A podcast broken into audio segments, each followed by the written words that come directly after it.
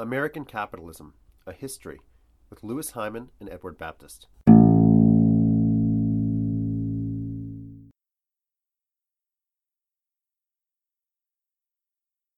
Macy was able to accomplish his plan of relying on auctions for most of his goods. Now, some of the goods had to still come from intermediaries like jobbers, but he was able to do this in New York because he was close to the wharves. And so, through this process, he's able to actually make enormous profits on his very low prices. By the mid 1870s, he had a turnover of eight times per year. That is, he completely restocked his shelves eight times a year. This is fast, even by today's standards. It's completely selling everything in your store every 45 days. So, how was he able to do this? Macy did not just have an innovation in terms of his supply, but also in terms of promotion. He was one of America's first amazing advertisers. Macy was one of the first advertising geniuses in America.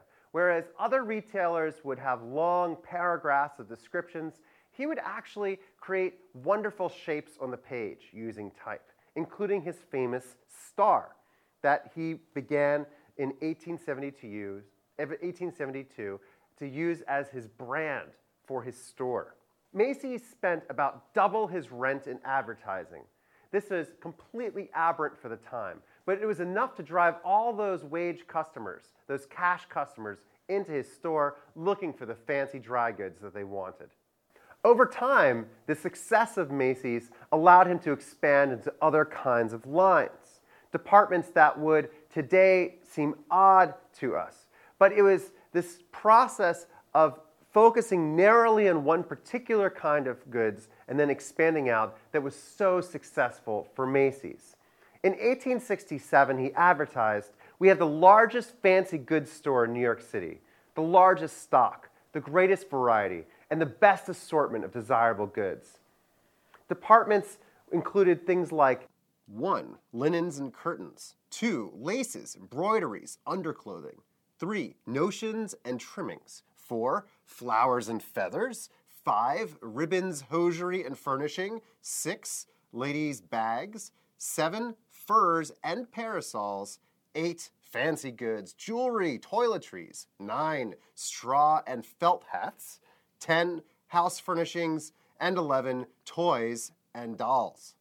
These are categories that do not make any sense to us today of how to organize a store. But this is the way in which fancy goods, dry goods, were conceptualized at the middle of the 19th century.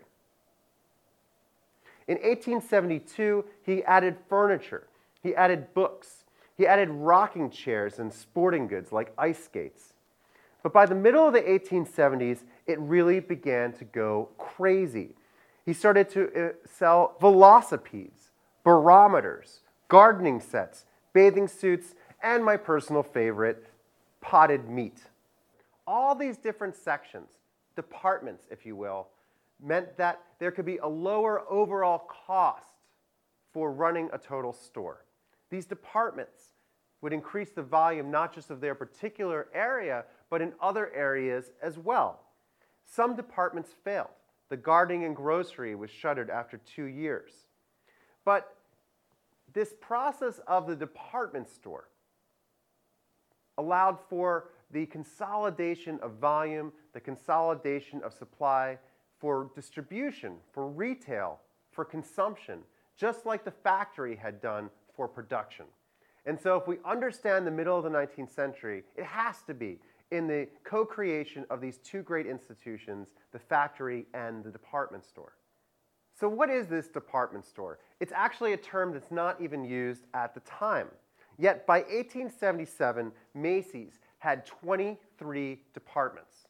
And so, what is this? Is this a managed market like a bazaar in Istanbul? Or is this actually a new kind of store? There was no, it was difficult to conceptualize. Macy's was still called Macy's Grand Central Fancy Goods Establishment. It's cumbersome, but it also expresses how completely novel this idea is. By the 1870s, Macy was worth over $100,000 personally, and his store sold over a million dollars a year in goods.